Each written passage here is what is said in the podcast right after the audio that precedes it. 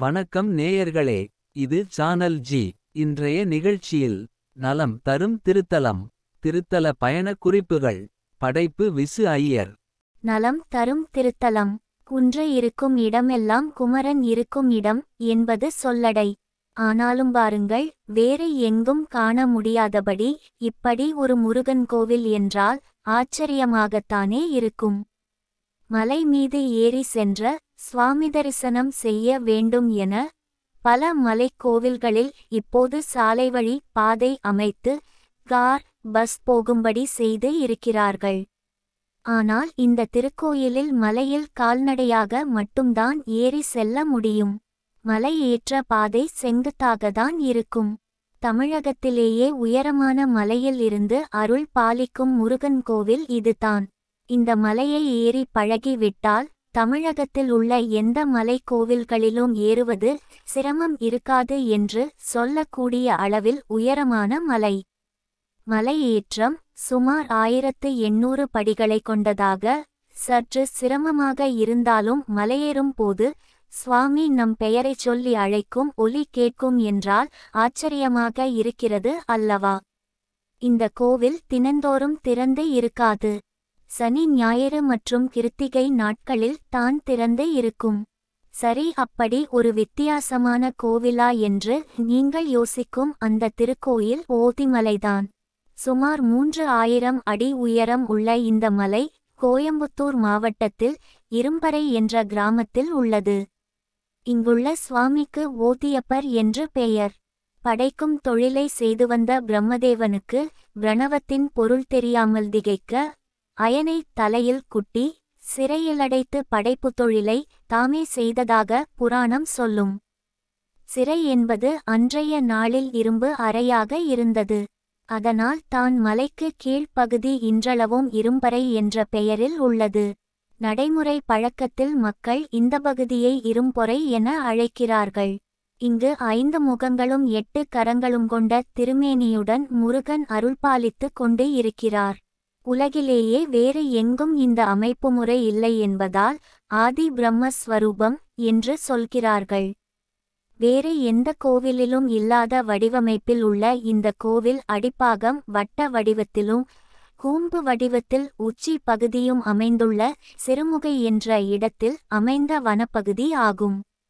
பதினெஞ்சித்தர்களில் போகர் இங்கே இருந்து முருகனை தரிசித்து வழிபட்டு வந்தார். இவர் வாழ்ந்த இந்த பகுதி பூதிக்காடு என அழைக்கப்படுகிறது. இங்குள்ள மண் வெள்ளை நிறத்தில் இருக்கும். விபூதிகாடு என்பது பூதிக்காடு என அழைக்கப்படுகிறது. விசேஷ நாட்களில் இந்த மண்ணை பிரசாதமாக வழங்குவார்கள். ஆறு முகத்தில் ஒரு முகம் போகர் முனிவருக்கு பழனி மலைக்கு செல்ல வழிகாட்ட. ஆறு முகத்தில் ஒரு முகம் சென்றதால் இந்த திருத்தலத்தில் முருகனுக்கு ஐந்து முகம்தான் ஆறாவது முகம் அருகில் உள்ள குமாரபாளையத்தில் இருந்து அருள் பாலிக்கிறது என்று சொல்கிறார்கள். சுவாமிமலையில் பிரணவத்திற்கு பொருள் சொல்லி வேத ஆகமங்களை இந்த மலையில் ஓதியதால் இது ஓதி மலை என்ற பெயருடன் இன்றும் பிரம்மாண்டமாக இருக்கிறது. இங்கு வள்ளி தெய்வானை கிடையாது. இரவு நேரத்தில் விளக்குகள் இருப்பதில்லை என்பதால் மாலை நேரத்தில் மலை ஏறவோ இரவு நேரத்தில் இறங்கவோ அனுமதி இல்லை.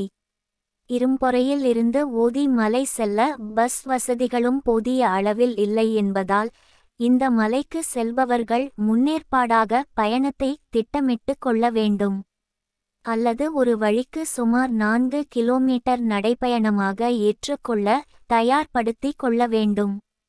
திருக்கோவிலும் தினமும் திறந்து இருக்காது என்பதால் கோவில் அர்ச்சகரிடம் அலைபேசி வழியாக தொடர்பு கொண்டு வருகையை உறுதி செய்து கொள்வது நல்லது. சனி ஞாயிறு கிருத்திகை போன்ற நாட்களில் திறந்து இருக்கும் என்றாலும் ஒரு முறை உறுதி செய்து கொள்வது ஏமாற்றத்தை தவிர்க்க உதவும். மலைப்பாதையில் ஒரு லிங்க திருமேனியை வழிபட்டு மேலே சென்றால் சர்ப்பகிரகங்கள் மட்டும் இருக்கும் தனியாக நவக்கிரகங்கள் இருக்காது. அதையும் தாண்டி மேலே படி ஏறி சென்றால் குரங்குகள் நிறைந்த பகுதி அதையும் கடந்து மேலே சென்றால் திருக்கோயிலை அடையலாம்.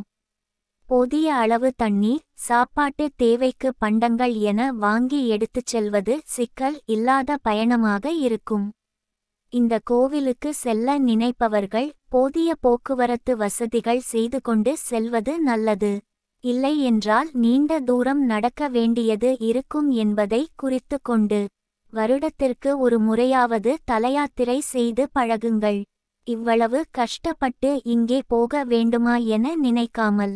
போக வேண்டும் என உறுதி எடுத்துக்கொண்டு உங்கள் பயணத்தை திட்டமிடுங்கள்.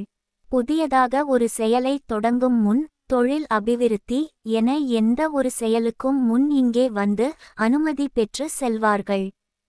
சிரசில் பூ வைத்து உத்தரவு வாங்குவார்கள்.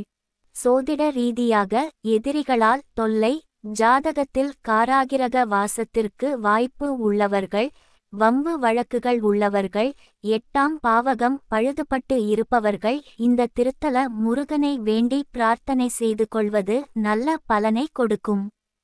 எந்த பாதிப்புமே இல்லாதவர்கள் கூட அவசியம் இந்த திருத்தல முருகப்பெருமானை வருடத்திற்கு ஒரு முறையாவது வணங்கி வழிபட்டு வந்தால் அந்த வருடத்து பிரச்சனைகள் மற்றும் சவால்களை சந்திக்கும் ஆற்றலும் சமயோசித அறிவும் சாதகமாக அமையும். கோவையில் இருந்து அன்னூர் வழியாக இரும்பொறை சென்று அங்கிருந்து ஓதிமலையை அடையலாம். வாய்ப்பு கிடைக்கட்டும் என காத்திருக்காமல் வாய்ப்பு ஒன்றை ஏற்படுத்திக் கொண்டு ஓதிமலை ஆண்டவரை வழிபட்டு சகல நலன்களும் பெற்று வாழ வேண்டுகிறோம். நல்லதே நினைப்போம். நல்லதே நடக்கும்.